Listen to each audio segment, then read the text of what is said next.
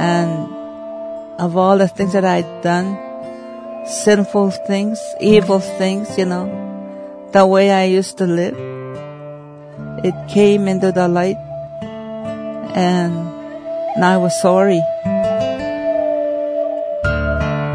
Stai! Welcome, my friends, to The Storyteller, where you'll find First Nations people from across native North America who are following Jesus Christ without reservation.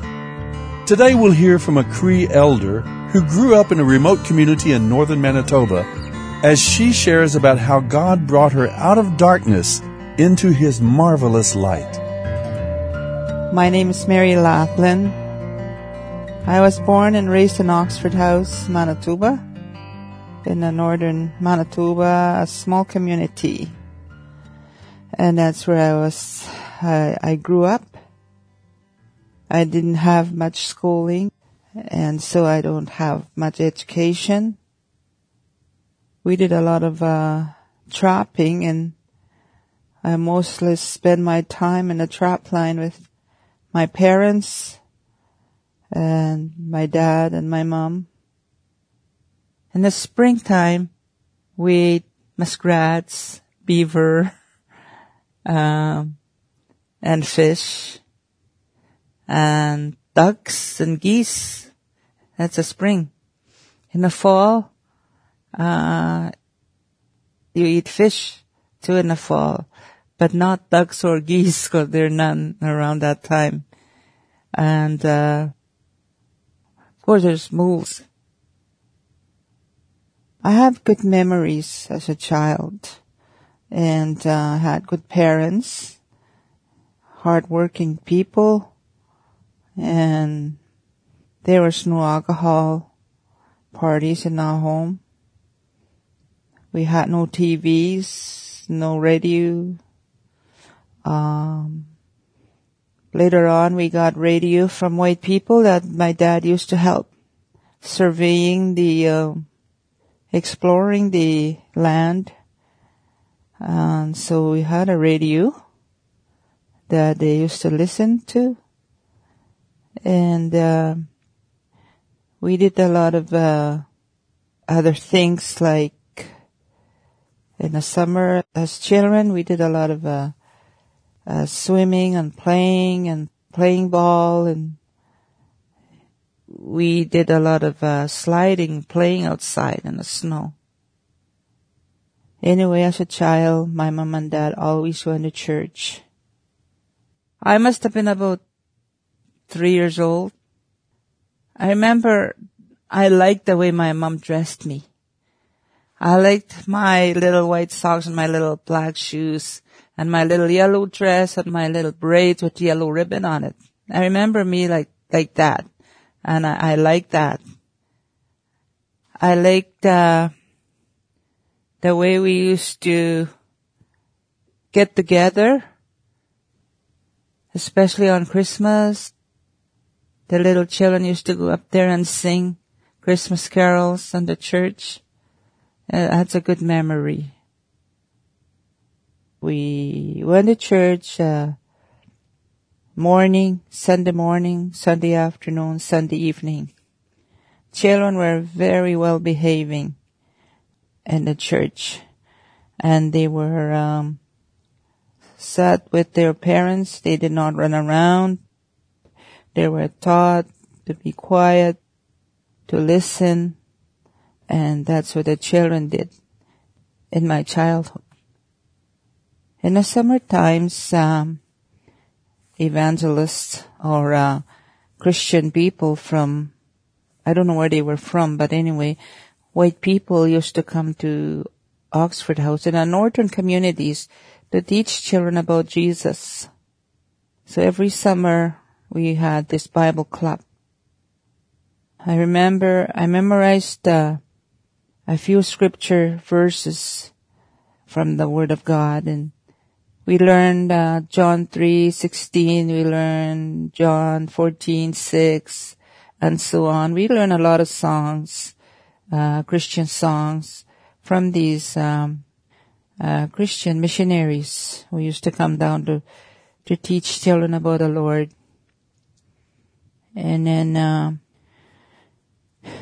my parents taught us to respect elders and to be obedient to, to our parents and to do good. But one thing I don't remember is to, to hear about accept the Lord Jesus Christ as your Savior. We heard about Jesus and God because we went to church a lot.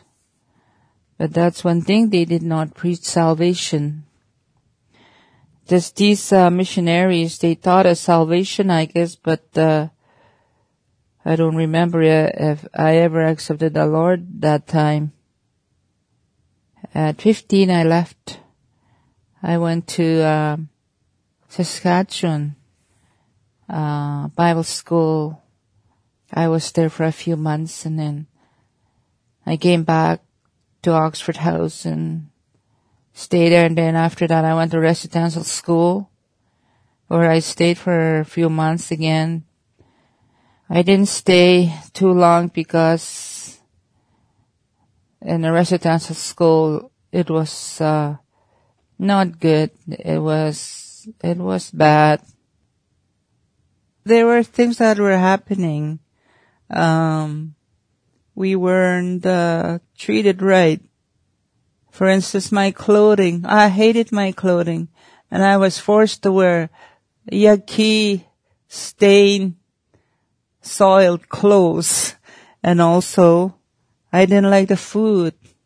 And matron was standing there. If you didn't eat your food, he had a, a strap on in her hand, ready to slap anyone who didn't eat his food. But I couldn't eat my food because I used to find worms crawling on my porridge, in my porridge. You know those lumps in the porridge? You open it and there's a bunch of worms in there. Also, we used to, I didn't like the rotten fish that we used to eat. So yeah, a lot of other things that I didn't like about going to school. And so when they came to pick us up after the holidays, I ran away and I hid, I went and hid in the bush. And I guess they were looking for me and waiting for me to, to come and I didn't go and it stayed there a long time, that plane. My mom said that they were waiting for me, but my mom did not force me to go if I didn't want to go. So finally they left and I went, I never went back to residential school until I went to Brandon. I went to school there for uh, 1960. I left Oxford House. I went to Brandon where I went to school again for a few months after that. I came to Winnipeg, where I live now, and uh, I never went back home. And then I went to took some training, and I worked, and then I got married. I met my late husband in Brandon, where he came to school too. That that's where I met him. Then a few couple of years later, we got married here in Winnipeg. Of course, you have children and, but then, uh, our marriage didn't turn out.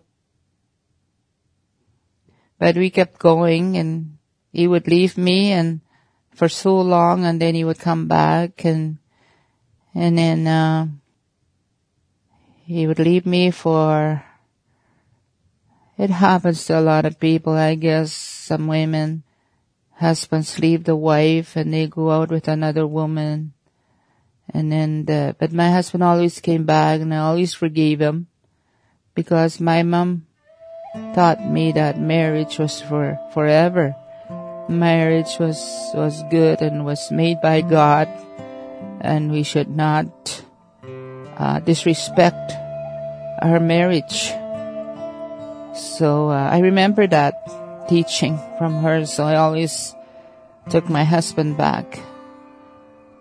So one time, 1969, I think, my husband left uh, he didn't leave me for somebody else this time, but he went away to work. And then while he was away to work, I met this young woman, a Christian woman, who took me to this place where um, they were having services for ladies and and they were having Bible studies and um, Christian songs and she took me there and I met the missionary there who was teaching uh, the Bible, teaching the gospel of our Lord and Savior Jesus Christ. And one time, I was in my apartment. I was sitting around and all of a sudden I felt this, uh, something.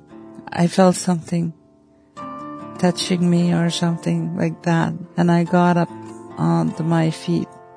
So I call on the Lord, Lord, save me. You know, right away my eyes were open.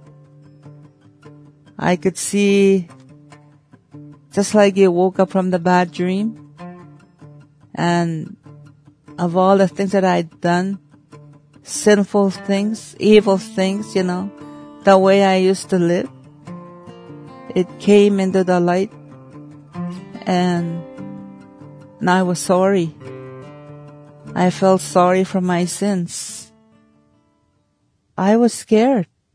You know, people say, oh, my, I, I had so much joy, you know, and the Lord saved me. And sometimes I used to have a question on my, my salvation. How come I didn't feel joy? How come I felt scared instead of having joy? But then as I grow older in the Lord, the Lord says, Whosoever shall call upon the name of the Lord shall be saved. So I was saved that moment. The feelings were there that scared me but I rely on the Word of God, what it says. How about you, friend? Have you called on the name of the Lord to be saved? You need to. God tells us in His Word, For all have sinned and come short of the glory of God. And when God says all, He means all. Every one of us has offended the Creator, and every one of us are without hope unless we humble ourselves and accept God's gift of salvation through His Son, Jesus Christ. That's what Mary did, that's what I've done, and that's what you need to do. The cross reminds us of how offensive sin is to a holy God and why we need a Savior. Don't reject His gift.